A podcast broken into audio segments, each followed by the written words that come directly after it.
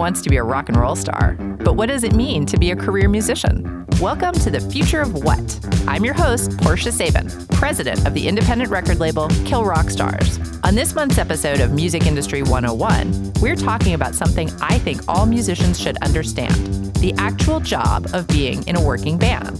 The job changes throughout what's called an album cycle. People tend to stay home while writing an album or disappear into seclusion. Then, when the album is released, they go on the road for varying lengths of time. It's a tough job and it's not for everyone. Today, we're going to talk to working musicians Rafael Cohen of Chick Chick Chick, Taraka Larson of Prince Rama, and Zach Carothers of Portugal the Man about their daily lives on the road and off. It's all coming up on The Future of What. Can I have a taste of your ice cream?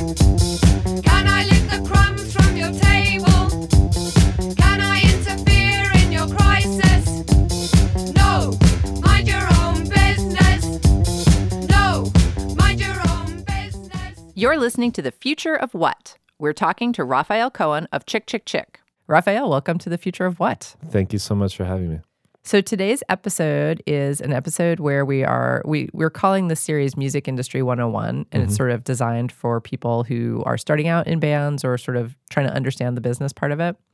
And so what I always find frustrating is when I get approached by people who don't seem to understand what the job of being in a band actually is, yet they're convinced that they want it. They're like, "Oh, I really want to play in a band." And then you say, "Well, have you ever been on tour? Have you ever slept on floors? Have you ever done all this terrible stuff that, you know, Yeah, yeah. kills your soul?" And they're like, "No, but I definitely want to do that." So, you know, I and I'm not going to say, "Hey, let's let's talk about the stuff that kills your soul."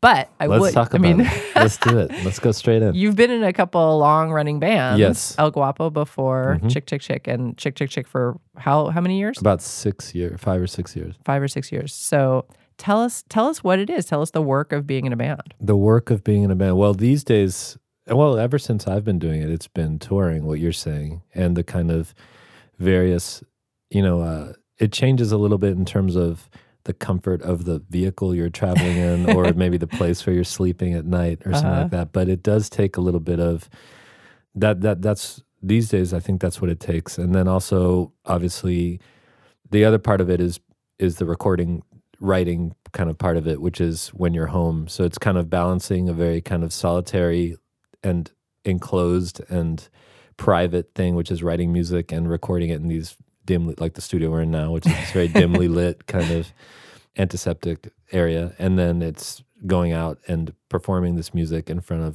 hopefully you know 0 to 10 million people Right. and uh, and the the various kind of ups and downs of of doing that. So uh, it's it's a it's a very it's two very different jobs wrapped into one, and it's it's it's it's a job I think that ends up weeding a lot of people out because of the rigors of what it does to your personal life and as you get older the rigors physical rigors of of kind of doing it you know Absolutely. I mean, I know that there are bands where they have they have people that load in their gear and set things up and sound check for them and then load it out at the end of the night. But I was never in one of those bands. I always carried my drums, every piece of my drums by myself. Sure. Yeah. We, we. Yeah. I've never been in that situation. Yeah, Though, though I do know people that do do that, and it seems a little weird to me. Yeah. It seems like someone. You know, like it, it always feels like someone clothing you or something. Yeah. You know, doing something that's very personal Right. in your in your behalf. But I'm sure I would get used to it. So- Stand still while I put these pants on you. yeah, Yeah. Exactly. Yeah. Yeah. And then, then you know, it's because it's. Let me put these pants on you, and then you'll kind of like adjust them to fit how you. Right, But it's still kind of like, wait, just take two steps back. So you load your own gear. Yeah, yeah. Yeah. We load our own gear. I, I guess the, the main difference, I've traveled in vans and in buses. Mm-hmm. Chick Chick Chick is in a really, I tell people we're in a really interesting position because we're, we're what you would call in the middle class of bands. In a way. Uh-huh. You know, like we're, we're above, you know, exactly what I'm, you would think that would mean. And, and like with, ev- like with all of the rest of society, the middle class is getting Getting destroyed, destroyed. and either pushed. Uh, you know, Right. bands are either making a, a lot of money very quickly and, and touring in very kind of luxurious ways, Mhm. or they're touring in very kind of DIY punk ways, which you really have to have a calling for to, to do because it, it can be can be difficult. You know, Right. So you guys are sort of the middle class, or what I would call like a working yeah, artist. I think so. I mean, like sometimes we're in a van when there's enough money. Sometimes we're in a bus when there's enough money. Sometimes mm-hmm. we get our own hotel rooms. Sometimes we share hotel rooms. Sometimes you know, it's like it's very much. But but you know, you know, Chick Chick Chick comes from a community that I, same community that I came up in, and I think that you came up in, which mm-hmm. is we've all done many kind of we've we've started out doing very DIY tours, tours where money was not expected right. you know, and tours where you were either cramming all nine of you into one hotel room or mostly staying on people's floors and stuff. So there's some perspective about how far things have gone. I think sometimes people who kind of get in on the top floor, it's harder to go back. You know what I oh, mean? Oh, for sure. Yeah. If you start in a bus, I don't know how you go back from there. yeah, exactly. That would be hard to do. But yeah, so so it, it's nice to be in in a band with people from a very specific community that that understand kind of how much harder it can be. Right. So there's less complaining, you know. Yeah, that's true. You're like, hey, we got we made more. We can eat somewhere other than Taco Bell. exactly. You That's know? very exciting. Yeah, yeah. You can come home with money, so that's that's always good. Yeah. So talk to us about the rigors on your personal life because you need to have someone. I mean, if you're married or if you're dating somebody, you have to be with somebody who's willing to sort of put up with like, well, I'm going to be gone for X number of Yeah. weeks or months or whatever, and then I'll be Yeah. back. hmm And then when I am back, I'll be laying around the house. yeah. Well, I just got back from being away for a month. When you asked me to be on the show, I was in Europe. We were in Europe for a month. And, you know, the personal life stuff is a particular issue for me because me and my wife have a daughter, mm-hmm. 3 year old. So it's particularly challenging in the sense of, you know, my wife is a single parent when I'm gone. And then when I'm here, then I kind of take over. I'm, I'm lucky in the sense that my wife, Molly, was an out HUD and toured for a long time and understands what touring really is. I think sometimes it's hard in relationships when people don't know. People think it's kind of like this nonstop fun den of iniquity or something. right. And she has a real grasp of what touring means and and kind of the work that it involves. So I feel very fortunate in that in that way.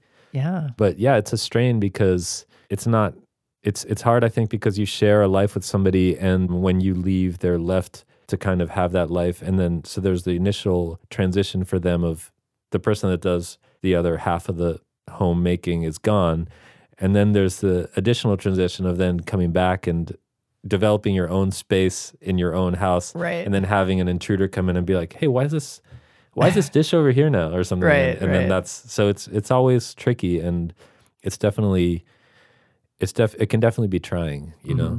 For sure. especially when you put a kid into the mix but Definitely. But, you know, you're you guys are like many of of the sort of middle class of bands. You know, people are having families and mortgages and kids and lives and still making it work as a as working musicians yeah and trying and yeah, exactly. And I think that that's important. I mean, I'm, I sort of started the show partially to try to get people to understand that there's a lot of people out there whose job it is to be a working musician, and there's a lot of people whose job it is to help people become working musicians. Because, like you said, it's shrinking middle class, but it's still kind of the goal as far as I'm concerned. You know, you don't want to be someone who puts out one record and disappears. You know, most people when they think I want this as a job, they're not thinking that. They're not saying, "Well, I'm going to make one record and then I'm going to just go work at yeah you know Toys R Us for the of rest of, course my life." yeah you know? no no you you you're trying to have a career or you're trying to Right. I mean, I, I had a lot of. It's funny when my wife was pregnant. I had a lot of experience. Uh, it's like the parenting, the musicians with kids all kind of came out of the woodwork with advice, and I think you don't realize how many are out there until you're kind of looking around, being like, "How the hell am I going to do this?" Right. And then people just come at you like, "Oh, you want to know how?" And I remember I got a lot of helpful advice, like make sure there's like an abundance of childcare beyond what you think you need Oh wow. you know like Yeah. in terms of like babysitter like people Right. that can that can help you know take the edge off that stuff you know I, I got a lot of good advice you know we were making a record with jim eno who plays in spoon who has Mm-hmm. a daughter and who's a you know a working workaholicing musician and then sound engineer and i remember just asking him all sorts of questions like from how did I, how did you install this car seat in your car to like you know and he was very helpful with the advice because I, I thought I was going to have to stop touring I thought you know and he was the one that said you know if it's a job that you like you know you'll be a better parent if you're doing a job that you like and that re- really resonated with me you know Mm-hmm. yeah. that's a lot to put on a kid that you have to quit a job to Yeah. You know what I mean? Yeah, no, I absolutely agree. And that's so let's talk about how you like this job. Like what is it that you like about it? Because I think that's what I really want people to understand that there there are downsides to this job. Yeah. but- and it's and it's a specific personality type that actually likes it. I'm the Yeah. same as you. I would get in a van tomorrow. Yeah. I love touring. I didn't care whose floor I was sleeping on. Yeah. there's something about touring that I just Yeah. love. I love the newness of every day, the excitement of there's always a different crowd every night. You know, yeah. to me that was really fun. I love I love writing music and I love being part of a community of people that do it. And it's just it's what I've wanted to do since I was literally 10 years old you know what I mean? I, I grew up in DC around a very specific kind of my my rock heroes were very accessible to me as uh-huh. being in DC and that was, I very clearly was like that's what I want to do you know like and, and it wasn't like I was watching Led Zeppelin it was like I was watching Fugazi and I would see them walking down the street and I'd be like that could you know I want to I want to do what those guys do Right. you know and I think to this day uh, to me it's very exciting to both to write and record music which is maybe the thing I like the most and then also to then kind of like support it there's nothing like seeing uh, you know I, we played a show in uh, Manila and I saw someone singing along to a song and knowing a song and I remembered writing it you know putting it together at my kitchen table or something Uh-huh. and it was very meaningful for me to see that that you had you had made some sort of connection with somebody who you otherwise would never have come into contact with at all you know Yeah. and to, to to to know that you're making something that resonates with people in some way and that somehow pays forward the way music has resonated with you is is very meaningful a very meaningful and deep thing to me you know? Absolutely. I think you're right. And I think that is, I mean, I remember when my band would go on tour and we, one time we were playing Emo's in Austin Mm-hmm. and these little girls came in. I think it was an all ages show because they were like 14.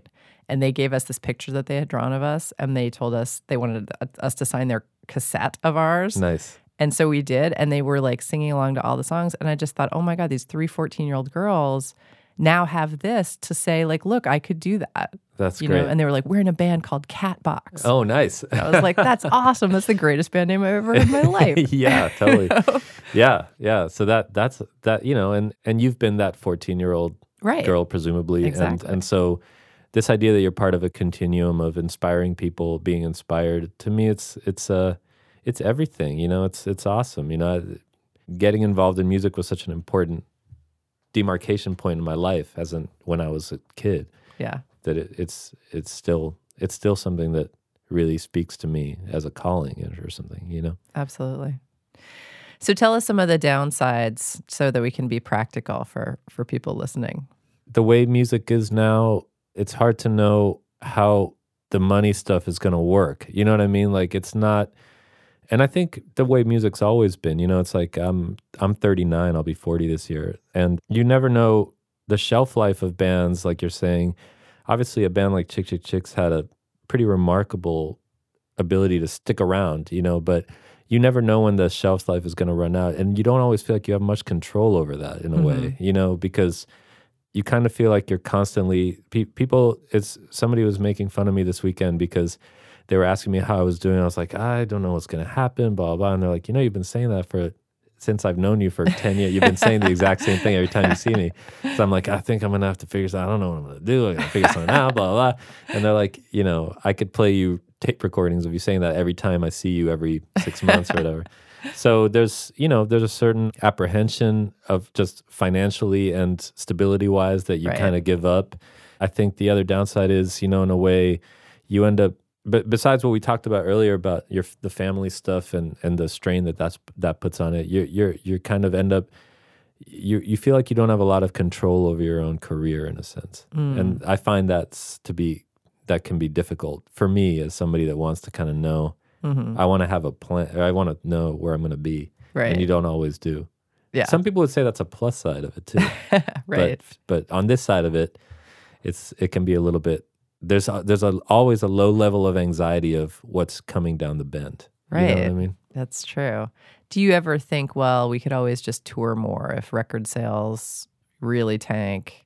You know, we could tour more, or I mean, are you just kind of like, I don't know how this is going to go. We'll we'll have It's to take hard. it. Well, you know, I mean, I, I'm sure you know this as somebody that's in in this world. It's it's like touring more doesn't always work. You know what I mean? Right, like it's like true. it's so everyone's touring more. It's so glutted. It's hard to. it's almost like it's funny because six months after you put out a record, people will be like, okay, go make another. It's like it's almost like you just have to turn everything around faster, Right. Rather than rather than like I'd almost be willing to tour more, but it's like the way you can tour behind records is so different now. Right, it's like right. there's certain ones that'll kind of catch and you can work for for years, and most of them it's like people cycle through them very quickly in a way. Right, right, right. You know what I we mean? have yeah, because it's like short attention span theater around here. You know, people are like, "Oh, that was nice. Now what's next?" Exactly. So it's like it's almost like I'd be willing to tour more. It's just I don't even I, it's, I don't even know if that's always the the answer. You know what I mean? That may not get you what you need. It's- Yeah. that's totally true. And it's so funny to think because there's both sides of that, right? There's you can tour more, or you have one hit song, and then you spend the rest of your life playing that one song. Yeah. So it's like, what's happening? You know, it's so hard yeah. to know. I was thinking about that on the way here. I heard someone singing uh, Rick Astley, "Never Gonna Give You Up" on the subway, Right. and somebody was- we had just uh, somebody weird that did sound for us in. Uh, in, in the UK was talking about doing sound for Rick Astley and said, yeah, Rick Astley still plays for 20,000 people Yeah. in Chile. from like a 1988 single. yeah. Right. That's and, crazy. And uh, and it's I mean it's a great yeah I I think it's a great song. You know I was, I was super psyched to hear it, but it was it, it, it was just I, I did kind of make me think of him and be like, you know, everyone all those eighteen thousand people were waiting for that one. They're just waiting for that one song. Exactly. What must that be like? So Yeah. I guess there's a lot of way to a lot of ways to do this business, right? yeah oh, God. yeah yeah. So crazy. Well, Rafael Cohen, thank you so much for coming on the future of what? Thank you for having me. Remember when I called you on the telephone? You were so far away. It was raining in New York, did I forget to say? It was later than I wanted it to be. On an early summer's night. The kind when you can't help but feel alive and free. And I told you from here on out, it's just you and me. Should we?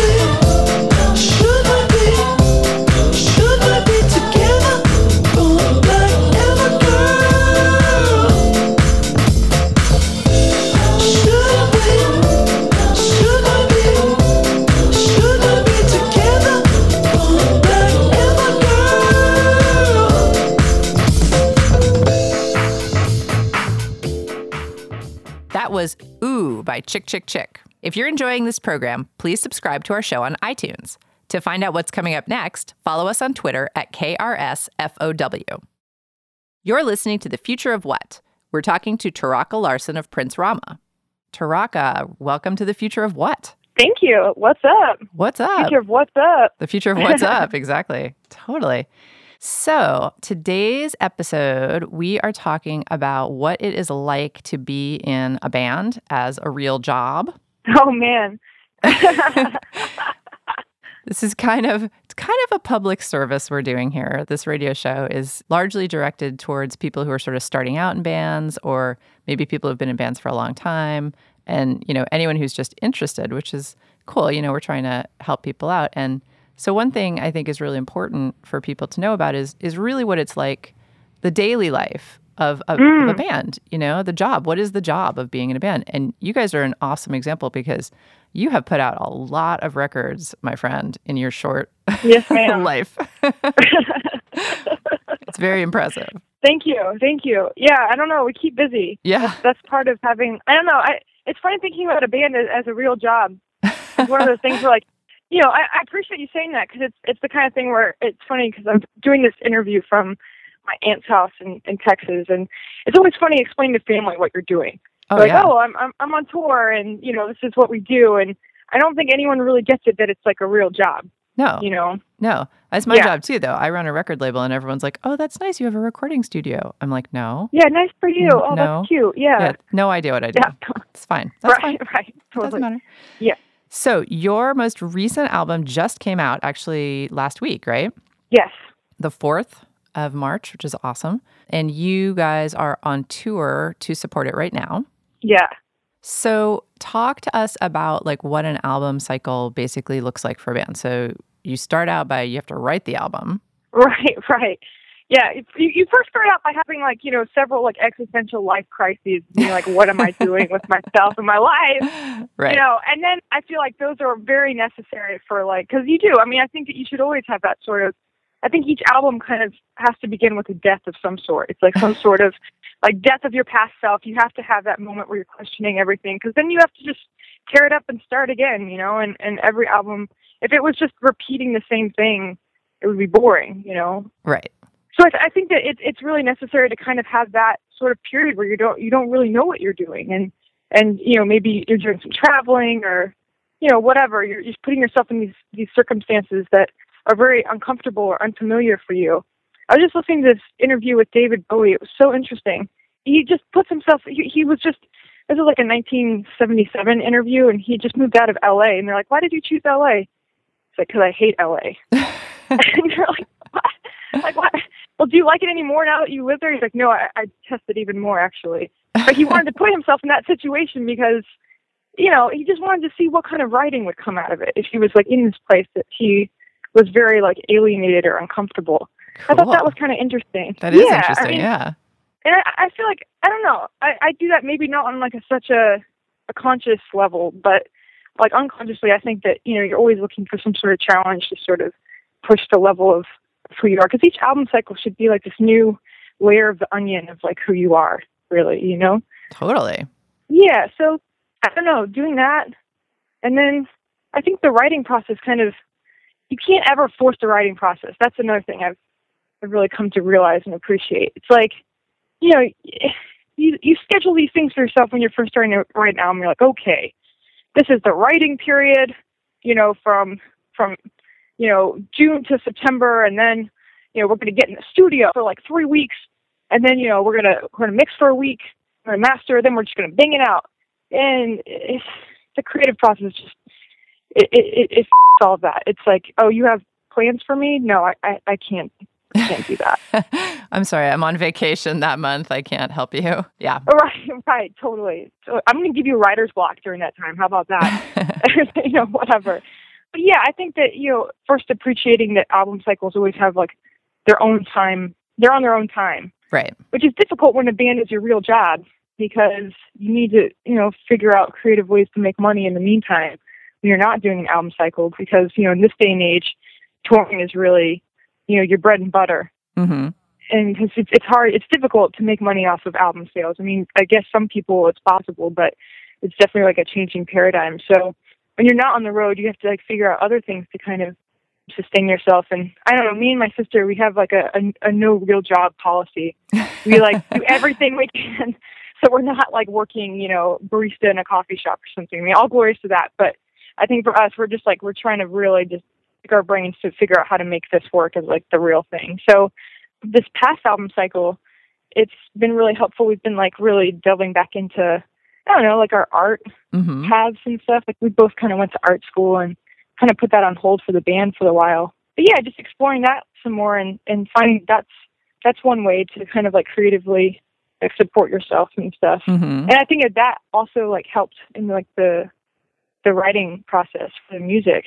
You know, like Sure. exploring these ideas visually first and then kind of translating them sonically Yeah. yeah so that's been that's been an interesting aspect of it and yeah then I'm, I'm just trying to speak from experience yeah like the recording process and the writing process kind of happened simultaneously for this album Hmm. like a very unconventional sort of setup because when we first started writing this record the label that we were on before paw tracks kind of dissolved Ah. and so we were we were labelless when we were working on this and we didn't really have you know much like money ourselves saved up that we could just be like okay well we're just going to go in the studio Uh huh. so we're we're kind of like looking for, you know, any sort of any sort of charity case, someone who'd be like interested in recording us on spec, you know, like like Uh-huh. begging in the streets. No, we weren't like that. But but then you know th- these producers approached us, and uh, they were mostly like dance and like kind of hip hop producers. But they were like, you know, we really like what you're all doing.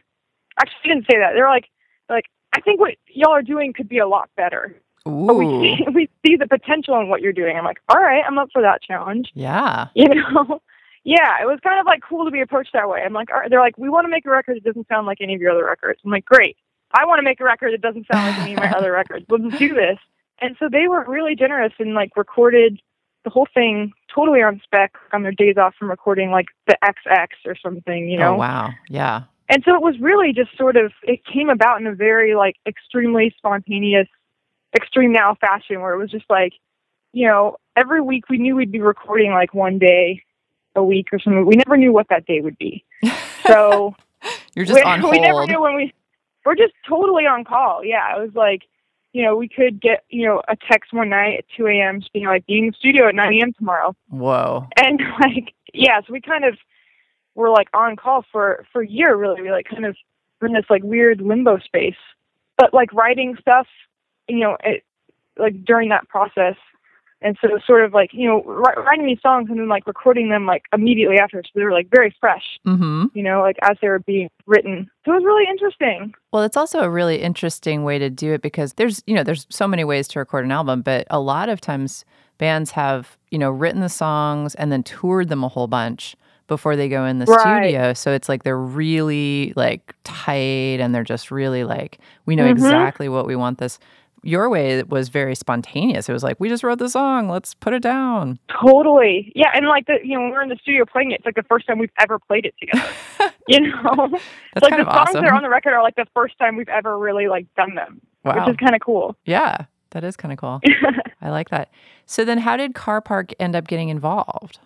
so Todd is like the main dude that runs Car Park, and he we've just been old friends with him because he also kind of ran Paw Tracks too. He like you know Animal Collective did like the sort of like creative direction of Paw Tracks, but he was kind of like the you know man behind the curtain doing all the business stuff. Right. Yeah, and so and then Car Park is kind of like his like passion label, and so he was just kind of like he. I think the whole process he was kind of asking to hear demos and stuff, and so you know we would like send them to him, and he was like, I would love to put this out, so should of went with it.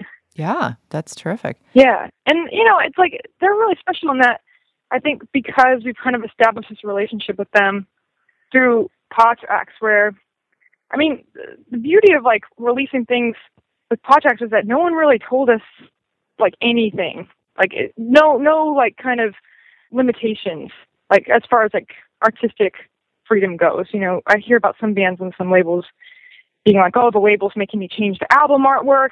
Oh, they don't like this title we have to change the song order to have like all the hits first or you know blah blah blah whatever Right. there was nothing like that and i think we really thrive off of that sort of artistic freedom and I, I don't think we could release it on any other sort of label that would be telling us what to do So when did you guys finish the record and did you immediately go on tour? Like what did you do right after you finished the record and got together with Car Park? gosh i mean there were so many like moments where we kind of finished the record oh, I know what you mean.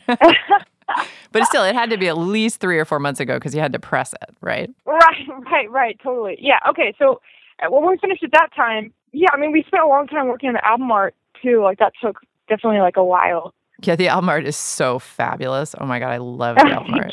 So rad. Thank you. It's very cool. Thank you so much. We had a lot of fun with it. But yeah, I mean, I'm trying to think like what we did immediately after it was done. I think, gosh, I guess we we definitely like we didn't go on tour or anything like that. We were kind of like we want to save our energies, and also like one of the guys that produced us, Ryan Ciano, we were sort of looking for a new band member at the time, and so we're like, do you like you already like know all these songs so well and like played on so many songs in the record, like do you want to be in our band? He's like, oh f- yeah. So we were like working with him like right after we finished the record, like we just went up to the Catskills for a few weeks and just jammed and like really just sort of, you know, worked on like making a new band, really, like the new live show. Cool. Yeah, and that was really great. And then just like working on videos and stuff, and that's been like a pretty like involved process, I guess. Like we just finished working on a music video right before we went on tour. Well, you guys as a band have a really, you know, your art background has actually been really helpful to you, I think, from an aesthetic perspective, because it means that it's not, for you guys, it's not just about the music, but it's also about all the other components like the album art and the videos. And it's, it sort of all works together as a piece. And I think that's something that a lot of bands kind of don't remember until it's too late. Mm. You know, they're like, oh, Right, right, right. It's a whole package. It's not just about these 10 songs or whatever Right, right. and that's important i mean it is it's a huge deal i always i always harken back to the white stripes because i'm like those guys were marketing geniuses. And just from a They really were. complete art perspective, it's like, oh, we wear red and white. Bam. Yeah. Like you Bam. can never be confused. Like it was, it was, you always recognize their stuff. Like it just would, had such, there were so many ways they could take it. I, it was just fabulous. I was like, wow, geniuses. Totally. And metal metal bands are really good with that. I've been like studying a lot of like metal bands, like really developing appreciation for for them. Yeah, like, the that's past couple true. years. That's totally true. They're like marketing geniuses. I mean, their branding is just so on point. Every metal band has to have like their font, you know, like their little mascot, or like you know, it's just got all Yeah. this stuff. Yeah, and it's and it So all works together, and it's like their fans can easily identify it. It's really smart. No, it's super smart. And yeah, I think that, you know, a, a band is kind of like a brand. I think for this album in particular, we really wanted to like play up the branding aspect of it because the other like kind of, I don't know, per- performative thing we're doing with this album is we're actually treating Xtreme Now as this sort of like fantasy futuristic extreme sports brand that we like then that. sponsor people, you know? And like uh like we, we made an energy drink, so we're like, you know, hyping that up and we've been like, you know, making like this whole line of fashion that's like extreme now like outerwear, Mhm. um, like activewear and stuff. It's kind of like merging like Byzantine like medieval elements with like, you know, the sort of extreme sports neon aspects and stuff I love that. but yeah, so like we, you know, we want this to feel like it's like this weird sort of like extreme sports brand, like Nike or something, or like O'Neill or you know whatever. Right. That's fabulous. So I love it. yeah, So you worked on all this stuff. You worked on videos. You worked on art. You got all this stuff done, and then the album came out. And then did you go on tour right right after it came out, or pretty close? oh yeah, like I'm, we hit the ground running. Yeah, Okay. We did like our album release show in Brooklyn, played like a couple like shows leading up to it, just like locally.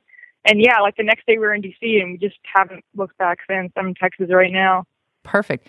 So tell us, tell our listeners what it is like for a band that's touring. Like, what is your day basically like? Like, give us the clock. Oh God. Okay. Well, first of all, every day is really different, and anytime you have like some sort of like like you know fantasy of having a schedule, like a Mhm. time you're going to go to sleep, a time you're going to wake up, just totally just throw it away because Right. tour tour is just it makes its own schedule. So yeah, I mean every day it's kind of different depending on like you know what time you went to bed the night before, which could be you know like four, five, six a.m.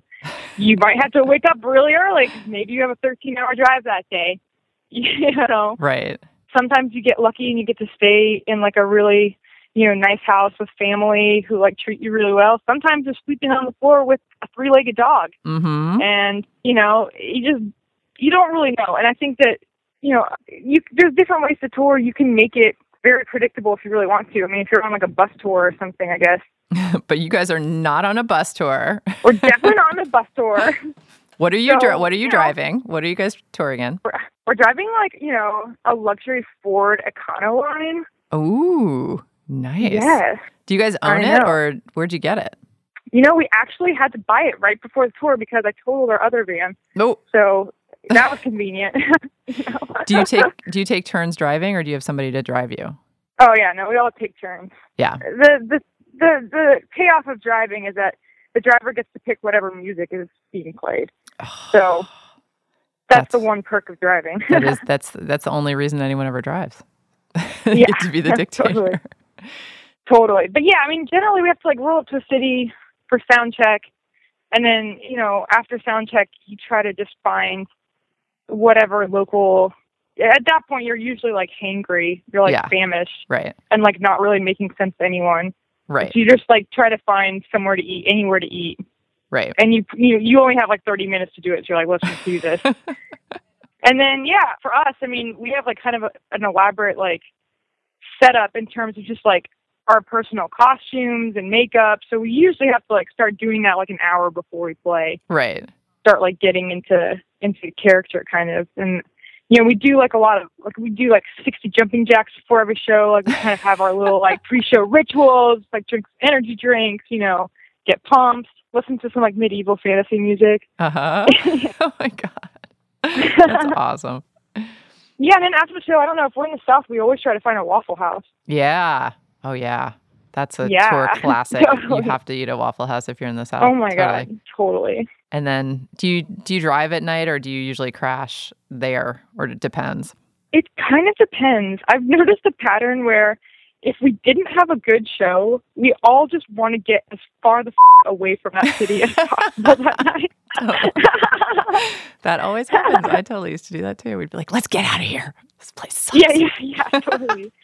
So do you do like when do you guys fit in interviews? You know, when you have to talk to press people and whatever. We usually, I mean, honestly, this time of day is like the best time of day for me because it's like, you know, you're still like kind of like doing your morning routine and like, I don't know, I'm just kind of chilling out. And you don't necessarily have to drive anywhere just yet. Or if you're driving, it's like kind of like in the beginning of driving. Right. But yeah, I mean, generally, I try not to do them like right before we play Yeah. because I just really need to like not talk to anyone before we play. Uh huh. Because you know, you're just putting out up like so much energy and stuff. It's like I don't know, you gotta like focus. But Right. yeah, I mean, after our shows, I've done some like pretty interesting interviews. I feel like you're like kind of loosened up, Mm-hmm. you know, and you're like kind of in a, in a in a, a sort of like wild, charming moment of your of yourself. Right. So I like doing interviews after shows. Yeah. That's a good that's a good time to do it. Yeah, I mean, in general, honestly, I'm such a vampire. Like, if I could do interviews at like three or four in the morning, that would be ideal for me. but most other people like don't want to do that. Right. Maybe they don't want to be in a band. Have you ever, they ever thought about that? I know. I mean, obviously not. I guess. You have to have a very, very different schedule. You have to be prepared for late nights and late mornings, really. Totally, Yeah. totally. And then you will basically keep up that touring schedule until like when do you have it in your head to start writing the next record or have you already started? I'm just planning to be as busy as possible, and then whenever it starts happening that we're writing, it, it'll just happen on its own accord. Awesome. That's a good way to think Yeah. of it, right? Just invite it, let it come when it wants. Exactly. I mean, I have a feeling after a year, we're going to be so sick of playing these songs. It's to be like, oh my God, like anything new. I mean, the thing is, too, is like there's a lot of songs that actually didn't make it on the record. Like, I wrote like 22 songs for this album. So I kind of already have like another record's worth of stuff Yeah. right now. But yeah, so I don't, I don't know. But then I'll- maybe I'll be sick of those songs too by the time we like starting. It's just kind of yeah. I don't know. Usually, usually like the sort of like ideas come first, and then like the songs kind of follow in a weird way. Right, right. Yeah. And who knows? I mean, you might get inspired by something on the road that you see and just freak out and be like, that's it. That's our that's our new thing. Totally. Yeah, I think that's like the best the best way to be on tour. It's just like really trying not to worry about the future and what we're going to be writing in the future or what the next record. It's like just being present with this record and like when you're really present in every city and like being open to like whatever. I feel like some crazy things find you Yeah. They do. Yeah, That's totally true. totally. Yeah. Taraka Larson is the singer in Prince Rama. And Taraka, thank you so much for coming on The Future of What? Thank you. Thanks for talking.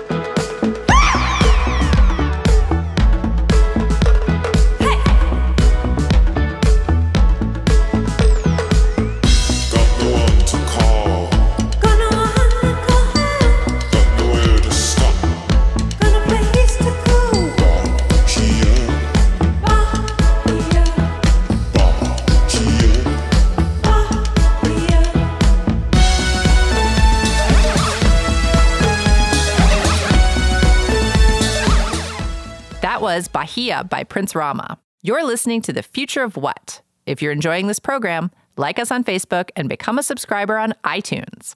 You're listening to The Future of What? We're talking to Zach Carothers of Portugal the Man. Zach, welcome to The Future of What? Thank you, thank you, thank you for having me. So today we are talking about what it's like to be in a working band. Living hell. Let's do this. So basically, you guys have been a band for quite a number of years. Way too long, yeah. yeah. And you are now at a level where you're, I mean, I'm assuming you tour in a bus. Do you tour in a Yeah, bus? yeah. Yeah. Yeah. It's What's that like? What are the pluses and minuses of touring in a bus? you sleep more. I was the night driver. We were we were in a van for about in this band, we were in a van for about eight years or so, I think. Um, I was one of the night drivers. I didn't sleep very much. Even when I did sleep, a lot of times it was, you know, in the driver's seat because I knew I had to start driving at 3 a.m. or something. And so when we first got a bus, it was it, was the biggest moment of my life at that point. Our first night in a tour bus. You have no idea how happy it was. It was in it was here in Portland, Oregon. It was crazy. It was our first big tour. We it was it It was magical. We had rented out the Crystal Ballroom for rehearsals. So the Crystal Ballroom was ours for three nights. Insane. And somehow we still got very little work done because it was just so cool. Yeah. Then we we went down, we got in a bus, we were checking it out. Our tour manager bought champagne and it was it, was pretty funny. We actually we popped the corks and we were trying to figure out the sound system. And right when we turned it on, it was tuned to a local radio station that was playing our song. it was ridiculous Oh, moment. that's I went to- magical. Yeah, I went to sleep. We rolled out of town having some beers and stuff, and I fell asleep. And then we woke up in Northern California, and that drive would have killed me. But I got Oh, wow. up well rested, and I uh, I sleep like a baby uh, in my little. It's it's so dark in the bunks. It's my little my little worry cube, my little stress coffin. Wow. It's just like it's where I. Uh, um, it's where I can I can lay down there and uh, just kind of black out the world. The generator just kind of hums you to sleep. I sleep better on a tour bus than anywhere else. Wow. For sure. Incredible. But I do miss uh, the fun things we get to do when we're just driving through, you know, a desert in New Mexico at you know, 10 in the morning and we see a random little cabin up on a hill or a cave. We just stop and we go, hey, let's go check that out. You can't really do that anymore. Right. So it just takes you from show to show, but it's more pro. It's you're definitely more you're better rested, but it's you just got to really make time to go out and find your own fun because we like doing things. Uh huh. That's a big hobby of ours. Is we're never one of those bands that goes somewhere and just sits in the hotel. We don't sleep. We like to experience. We eat. We drink. We make friends. We do whatever the people do. And so it's a little bit more difficult in the bus, but we find ways to do it. Right. So now I've heard lots of things about tour buses. Like, I mean, I've never actually toured on a tour bus because my bands were always in, in cars and things. Yeah. But I've heard the number one rule on the tour bus is never poop on the bus. Yeah, it costs a lot more money. Now, if you wanted me to get into some gruesome details, there Why are- not? there is a way to do it. But uh, Aiga, I don't even know if I want to know that. yeah, I don't think so either. But there is anything's possible. Ooh. There's a lot of tricks that you learn involving everything, not just poop. And I never had to because I'm, I, you know, I'm a man. I can pretty much control my bodily actions, you know, pretty well. But there's also a lot of booze and a lot of food and a lot of other things involved. So you never know. But cooking on a tour bus is very fun. And our tour manager, Scott, he is very unbelievable at it because you don't have a lot of a lot of choices. We get our rider every day, what we get for food, and we we kind of stock the bus. A lot of that is things that we don't even really eat at a at a show, but we put on the bus for late night snacking, thing like things like that. But there's only so many things you can have on there. So some people get creative, and get like a Foreman grill or something like that. Because when you're on a bus for you know 45, 50 days, and you can only you only pretty much have a microwave and a toaster and a coffee pot you tend to get a little crazy. So, take hot dogs, for example. You have no idea how many ways that we have learned to cook a hot dog while on a tour bus. Wow. And it's it's pretty fun. So my, my favorite two are toaster dogs, where we just take the toaster, we stick them in straight down. So, you can do a whole pack, whole pack of weenies pretty much. You can Wow. fit about eight of them in there Okay. drop it, pull them out, and there's a little bit of a fire hazard with all the uh, with all the grease and things. But hey, it's just a risk you have to Just take. Just a risk you have to take. Yeah. And you know, greatness never never comes without risk. Coffee dogs uh, is another one that's very fun. So we just pretty much throw a bunch of hot dogs in the coffee pot, fill the machine up with water, and just don't add Boil them. yeah, just yeah, just don't add coffee to it, and it uh, it just heats up and broils your hot dogs. You just walk around with a walk around with a coffee pot full of hot dogs and hand them out to your boys. Sweet. Nice. We wrap them in other Okay. meats. You know, we uh, we've got uh, we've got some pretty crazy systems. Wow. Yeah, Oh my gosh. And then how many people can you get on the tour bus? I mean, how many, what's your working it roster? sleeps twelve. We roll with twelve because we always pack the house. We try to leave one extra bunk for any uh, you know hop-alongs. Mm-hmm. You do get some hop-alongs. You know, if a friend wants to come jump on the bus for a day or two, but we always have. We've got a big crew. We've got a big band. A lot of times we have a family. We got a four-year-old running around. Right. But in that case, you know, that we kind of make the back lounge the uh, the family bedroom. A lot of the times, we try to keep a bunk open for hop-alongs. And we always bring one, at least one photographer or street artist that likes to come. That's what the extra bunk is for. Just somebody that cool. wants to travel and can kind of just use us to go see some different cities. And so That's cool. we like taking street artists that would normally be hopping trains and stuff like that. Right. Like, "Hey, come hop on the bus for a couple of days. That's and, fun. Or any photographers that want to want to roll around. We're we're big into that kind of thing. We, Yeah. We like to give people the opportunity to do that. community. Yeah, little for community sure. there. That's nice. Yeah. So you're on the road in the bus 45 to 50 days. What is what is a daily like? What's your daily routine on the bus? How does it has it unfold? It kind of depends on what you do. Like I said, we're very proactive. We like to go out and do a lot of things. So depends on a headlining tour. Our crew will get up. Thank God we have crew now. Love to the Lords of Portland. Our crew is the best crew ever. I had my back's gone out. I don't know how many times. I was the trailer packer for I was too. um, for for years, and it finally went out. Sciatica real bad. Couldn't Mm. put on my own shoes for about three weeks. It's pretty rough. Strong as an ox now, though. It's fine, no problem. but a lot of times with the full crew, that first bus tour was absolute hell. Like we were working so hard. Those days were insane. We'd load in. We'd get up at about eight or nine to load in, and we were on a new album cycle, and it was our first album on a major label. So usually a label A&R or a radio rep would pick us up at about eight o'clock. We'd go around, do a bunch of radio stations, playing acoustic, doing interviews all day, come back, sound check, finish setting up the gear, sound check, more interviews, maybe get time for dinner, maybe not. Sometimes we didn't. Play a show. Usually I can interview or a photo or two afterwards, hang out with all your friends, drink as much as you possibly can while packing the trailer. Shut the door, hopefully with enough time to go get a drink at a bar before the bars close. A lot of times it didn't happen. Have a few on the bus, go to sleep about five, wake up at eight again for six or seven weeks straight. Yeah. Every day. Yeah. Like three hours sleep a night. It's pretty rough. Now it's a little better. We've got the best crew in the world. Day now, like the crew will load in at eight or nine. We'll wake up around you know nine thirty or ten. About yeah, it depends. I wake up about nine, and then some some of our guys sleep till two.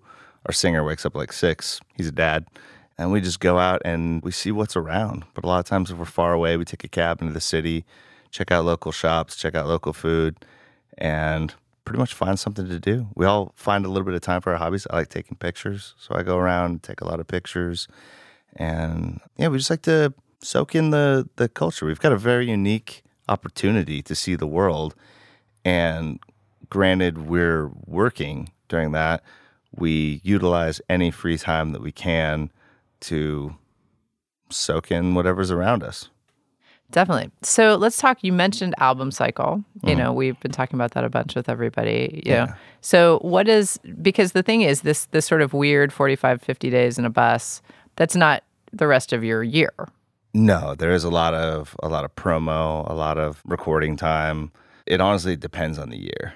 Everyone is different. Just kind of depends on what you're doing that year. But some bands take a long time to record. Some bands are very quick. Some people write for a long time. Some people take a lot of time off. We don't take time off ever. We work every single day except Christmas, pretty much. and whether it's not always necessarily band related, but we're always doing something together. We're always doing some kind of projects.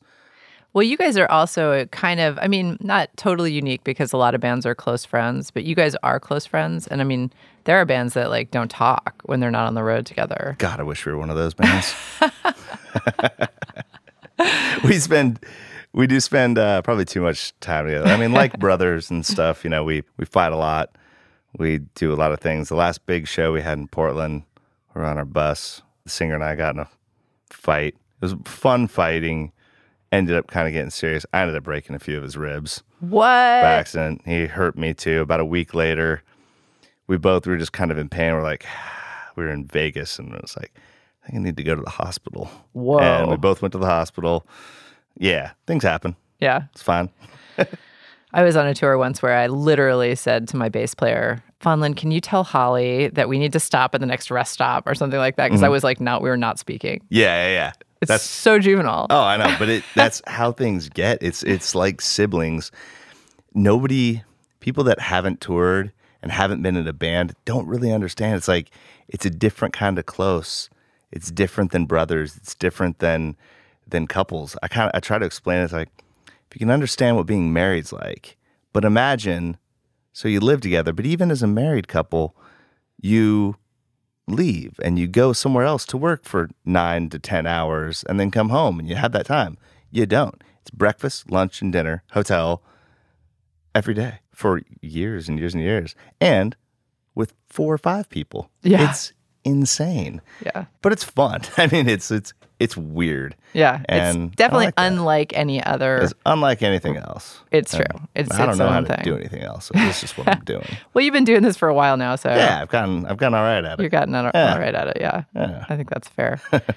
but I mean, I you know, everyone says this lifestyle takes its toll on personal relationships oh, because like Oh, definitely. if you're married or if you're with somebody and they can't really get behind like, hey, gonna be gone for 45 days. Yeah, it's tough. It can be really tough. It definitely is, especially at the beginning. You know, once things get a little easier when you when you get bigger and you do actually start making money. We were poor and homeless for years and years and years. We lived in the van, we lived on people's couches, and that's when it took a lot of so it still does now, obviously, but you can do things. We have the option if you know girl's mad at you, you can be like, all right, I'll fly you out for this next day off or something, and I can actually get our own hotel room because I can maybe afford to get a hotel room now. Right. But there are times where you couldn't. Yeah. And yeah, we lost. I dropped out of college. I lost. I don't know how many really good paying jobs, apartments, girlfriends, dogs. I yeah, give up everything to do it. But there's there's just something that, and not all people that do it. I've lost a lot of band members too. They're not dead or anything. I know where they are. They just didn't want to do it anymore, or it was or it was it was too hard. And it's it's definitely not for everybody. And a lot of people, you know, a lot of a lot of bands that are starting out do ask advice, and and that's always one thing I say. I'm like, yo, it's not easy. And you got to be good, and you got to be determined, and you got to like really want it. And you don't, but you don't have to decide right away either. That's a that's the thing. Everybody's so, you know, definitive, and whether it's like I'm going to do this or I'm not going to do this, try it out. Right. I mean, you don't have to you know, think a minute before you sacrifice jobs and education and, and things like that. But in general, just try things and change your mind. Change your mind. I like to change. I change my mind all the time, right. and uh, that's fine. Well, that's why we're doing this. That's why we're talking about it because I find, you know, in my job running Kill Rock Stars, I get people approach me every day about, you know, we want to be a band, we're this, we're that. And I'm always like, do you guys even really know what this job is that you want? Yeah. And that's the thing because so many people have said to me, like, oh, I'm totally like, this is my life, music is my life, but I don't want to quit my day job and I don't want to do this and I don't want to lose my girlfriend. And I don't want to Yeah. lose my nice apartment and all this stuff. And I'm, I, I'm glad that we're talking to you because you guys had literally nothing, as you said. Oh yeah, we we we lost it all. But you also you don't have to go as hardcore as we did as well. You can keep an apartment. Right. You can do that kind of stuff. It's just we we went all in. Right. And you don't have to do it, but it is. A lot of people don't understand how hard of work it is. I've built houses, I've worked in warehouses, I've washed dishes, I've cooked. I've done pretty much every job there is. I've never worked even close to as hard at anything as I do with this. It's not a it's not a 9 to 5. It's when you open your eyes, when you close your eyes. Mm-hmm. And there's just so many things that people don't think about. And honestly, one of the last things, sadly, is playing music. I play so much less music now that I'm a professional musician. There's so much other things to do. Right. And right now, we're kind of getting into practice mode. We just got a space, and we haven't had one in a long time. And it's been, uh, we're just getting into the swing of things, but just playing music with my guys again, so much fun Yeah. and it's it's really good. But yeah, there is there's a lot of work going into it, and but it's it's fun. It's very rewarding, and for the people that got to do it, it's just something you have to do, and a lot of it isn't fun. In fact, most of it isn't fun Right. anymore. The recording, everybody likes different things, but the recording process is. We've had a tough time on this one. We've been recording forever, and it's horrible. I hate being in the studio. All I do is is just full of self doubt, self loathing, hating yourself, hating the other members of your band, and questioning every move you make and every decision. It's horrible. Yeah. It's it's That's rough. so stressful and just and you don't sleep and it's it's just but but to finish it and get it done it's just like it's just like this tiny thing that you just like uh, we just got to do i don't Right. know why i can't explain it all it's stupid Has, actually recording always been like that for you, or has it changed over time? it's definitely changed we put uh, a lot more stress on ourselves Mm. The bigger we get and there's there's more things to think about more things matter. You know, back in the day, we every every time we go in with a different producer or just every day you get a little wiser and you learn things. And so now when we used to write a song, we just kind of throw a bunch of stuff out there. And now there's so much more thought, which is very funny too. When bands get bigger, a lot of people start saying like, "Oh, you like started making pop songs, and you're you guys are selling out, and you're taking forever to record like simpler songs." And they don't get it that it's it's so much harder. And that's another thing to always remember young bands.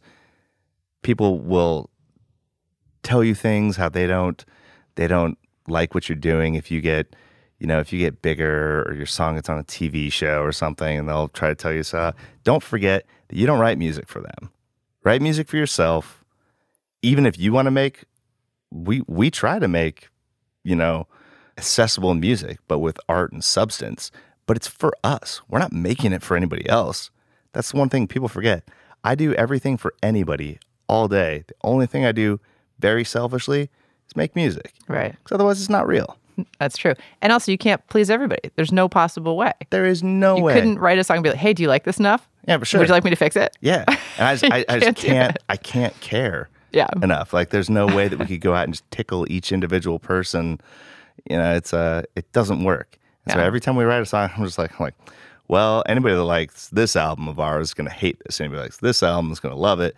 But and we think about that, and I know that that stuff happens, but you can't let it really affect what you want to do, especially us, because we want to do something different every time, for better or worse. We're gonna keep changing. We're gonna keep evolving, and so we'll see. Cool. Well, on that note, Zach Carothers from Portugal the Man, thank you so much for joining us on The Future of What. Thanks for having me. And that's our show. The music we played today was used by permission. You heard Chick Chick Chick, Prince Rama, Portugal the Man, and of course, our theme song, Mind Your Own Business by the Delta 5. Subscribe to our podcast on iTunes. For more info on the shows, check out our website at killrockstars.com slash the future of what. Our program was engineered by Brent Asbury at Beta Petrol and is produced by Will Watts and Anna McLean. I'm Portia Sabin, president of Kill Rock Stars. See you next week.